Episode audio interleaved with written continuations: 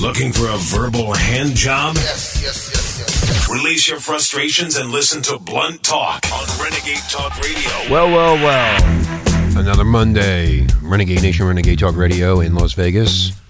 My name is Richie. Going to talk about Michael Jackson. It's funny how I find myself in love with you. That's probably what the moms are saying.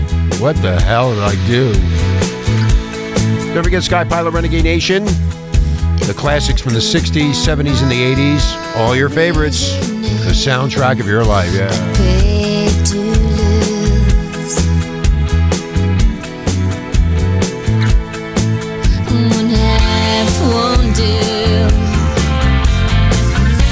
Anyway, I watched that um, Leaving Neverland last night. And you know what? What kind of mother, what kind of mothers... Were, the, were these idiots. Even though Jackson might have been a pervert, what kind of mothers? That's what nobody's talking about. All the other crap on the internet saying, oh, it's about Michael Jackson. What about the mothers of these two young boys? They're so disgusting. They're just stupid people. The mothers of Michael Jackson's victims, Renegade Nation, failed their sons. Leaving Neverland fails those moms also. So as Dan Reed's H B O documentary, Leaving Neverland, caused me to revisit the allegations against Michael Jackson as they were covered at the, t- at the time, I was unnerved, most of all, by the mothers, Renegade Nation. There was a signal lack of fellow feeling among the families who came forward alleging abuse. The Michael Jackson machine, which included staff and handlers and lawyers, and as well as the uh, singer himself, it seems to have excelled at making not just the children, but the parents see each other as rivals for the king of pop's fickle and inconstant flavor. Many of these uh, families seems to have... Um, Uh, accordingly, like, relax the ordinary standard of some parental uh, vigilance in order to give their kids a competitive edge. He wanted access, and granting it improved their children's chances at becoming Jackson's favorite. But one result years later has been a lack of common cause and the common trauma. The rivalry appears to have been most ac- acute among the mothers, some of whom have a history of testifying against each other, which you probably didn't know about, and they didn't show it on the H B O documentary, and two of whom will come under fresh scrutiny because of their participation in the documentary. So for Joy Robson and Stephanie Safechuck, mothers of the alleged victims, Wade and James, this appears uh, to serve as a kind of an act of atonement, a bid for forgiveness and money. Oh, don't forget about the money, Renegade Nation, because you always follow the money. And thanks to the poor choice that Reed made in structuring his documentary, a further complication of this already complicated case. Both of these mothers, Renegade Nation, have a history of testifying, now listen, for Jackson, and against other families who made allegations similar to the ones their own sons are making now. And of one of the mothers, Joy Robson, said, quote, I thought she wanted to be mistress of Neverland and that she was trying to use Michael. I thought she was a gold digger. Well, that testimony caused Joy something. On the stand, she admitted that she considered Jackson, the Jackson family, that he loaned her money, that he bought her a car, and that he helped her immigrate from Australia.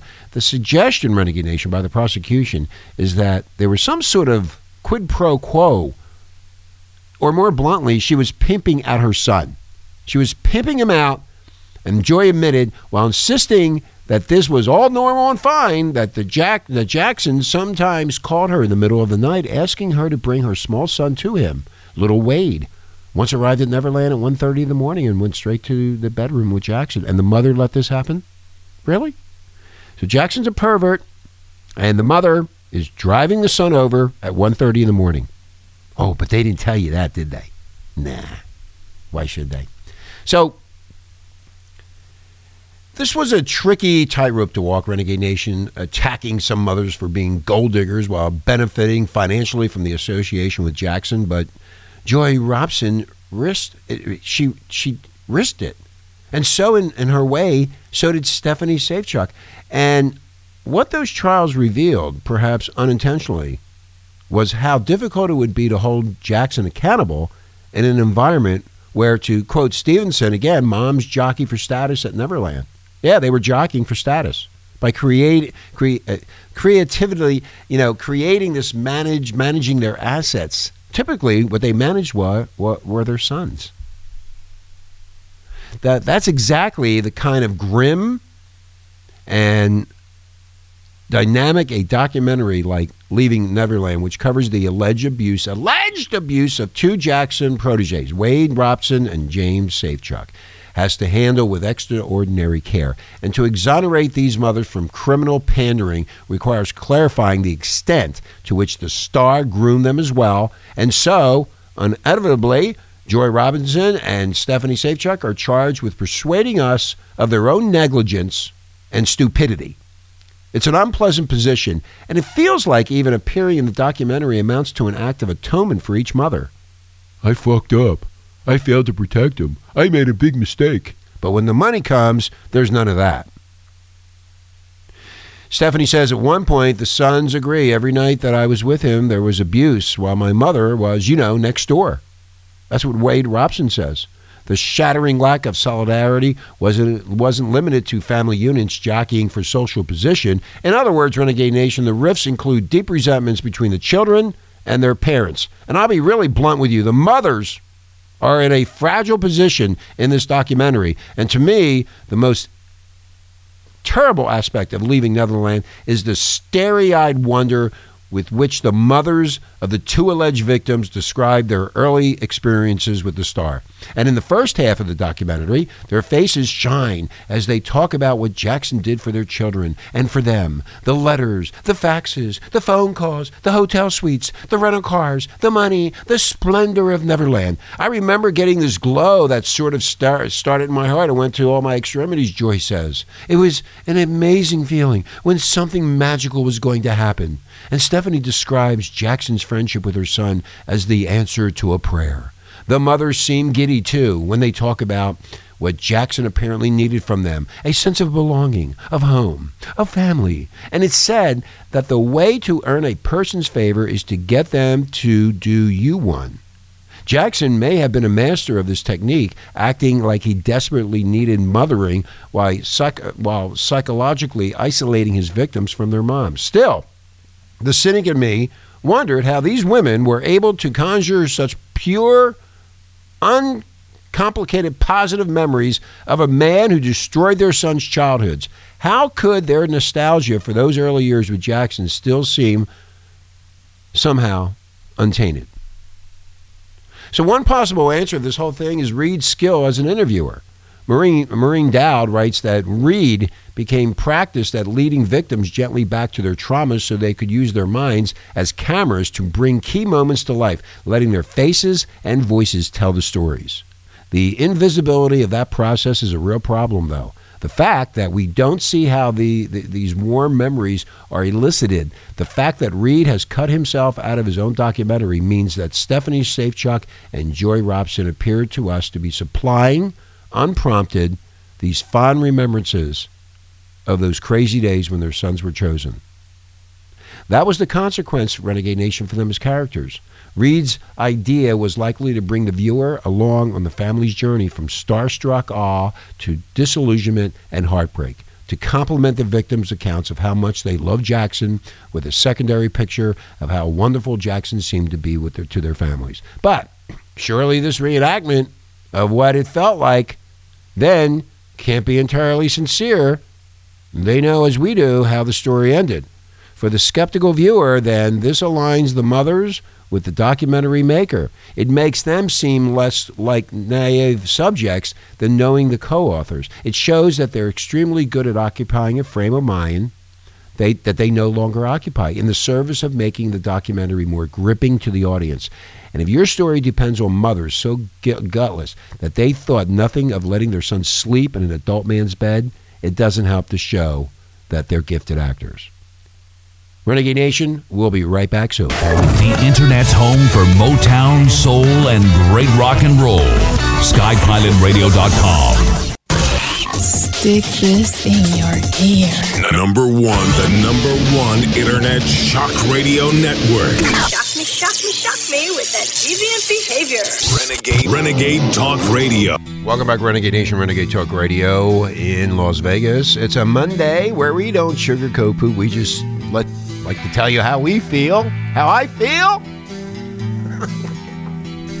It just continues on and on. All the bitching and screaming, but come Christmas time, I love you. Merry Christmas. Give me a present. I love you. I want you. I want to be good to you. Oh, boy. To all my friends on Facebook, the only five that see me. Oh, that's another thing on Facebook. God, I, I have five thousand friends, and I only get four people looking at me. It's, it's amazing how screwed up and they, they, they, they're controlling us. Controlling the conservative talk. Am I conservative? Am I liberal? Am I an alien? These whack job psychopaths. So now we reached a point on the insanity curve. Insane! I will be there to help you. I will do everything. I, I am, I am the better person. I was sent here by Jesus. Jesus! Yes. I know, you might think I'm crazy. No, I'm not. Say your prayers, it's a one. Don't forget my son to include everyone. Want to talk about a badass? I tuck you in, all within. Keep you free from sin. Hey, make America great again, boys. Uh, oh, that's racist now. Oh, who came up with that stupid shit? Well, if you don't like America, get the fuck out. That's all I can say. Huh? So now we reached a point on the insanity curve where Democrats label as fake all the real issues facing our nation, such as open borders, mass illegal migration. At the same time, Renegade Nation, the issues they label real are wholly fabricated, delusional, scare stories such as climate change or the Russian collusion hoax, which is a joke.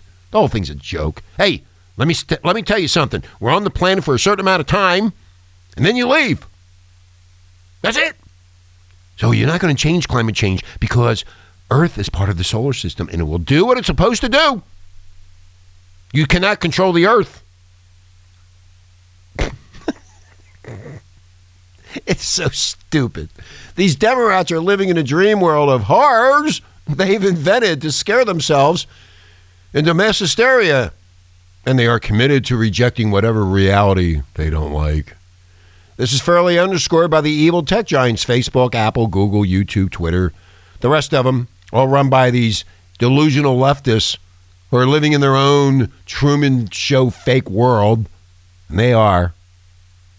To make sure no one threatens their false reality, they now censor and deplatform all channels that question their worldwide view by labeling such content as hate speech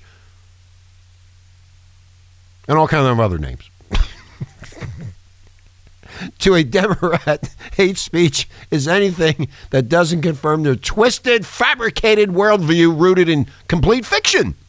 For example, if you oppose murdering children that are already born, a new right the left has granted women in New York and elsewhere, you are condemned for being involved in hate speech. Yet, if you openly support murdering children that are born alive, you, you're celebrated as being pro-choice and pro-women.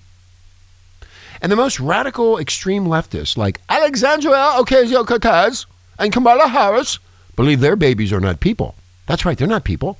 Their human biology doesn't exist. That fossil fuels can be shut down nationwide without causing a collapse of food crops. And that the government spending doesn't need to be paid for because it's an investment. We are living in the shocking truth about how fucked up, Renegade Nation, these Democrats are. I don't know where they came from. I've said it before, and I'll say it again. I think they've been reincarnated from the wagon trains back in the eighteen hundreds because they didn't get laid and they couldn't do their transgenderism on the wagon trains. So the Almighty, if you believe in any of that, sent them back. And now we have these wacko people. So they're they're really living in a delusional, fabricated dream world. That's, that's what it is, making them truly dangerous for the rest of us. Do you get that? What they're trying to do? You see it in the news, you see it on Facebook, you see it all over the place, and then when you say something, you're the one that gets beat up by them, and they're whack jobs. Oh, okay, well, you do that. Like I told you before, and I'll say it again, bring in all the illegals, let them go to work for us, I will kick back, collect my two hundred fifty thousand dollars salary tax-free, my house will be paid for, free food, free healthcare, free everything, let them do all the work. And I applaud that. Now, all of you, you Democrats, that's what I want. So, you do that, and all of us will just relax by the beach or wherever you want to go and be paid for doing absolutely nothing until we die. Okay? Okay. Good. I'm glad you understand that. Anyway, I got to go. My name is Richie, and I want you to come back tomorrow as we continue on attacking these Democrats and their nonsense and their stupidity, the psychopaths of the world. Have a great day.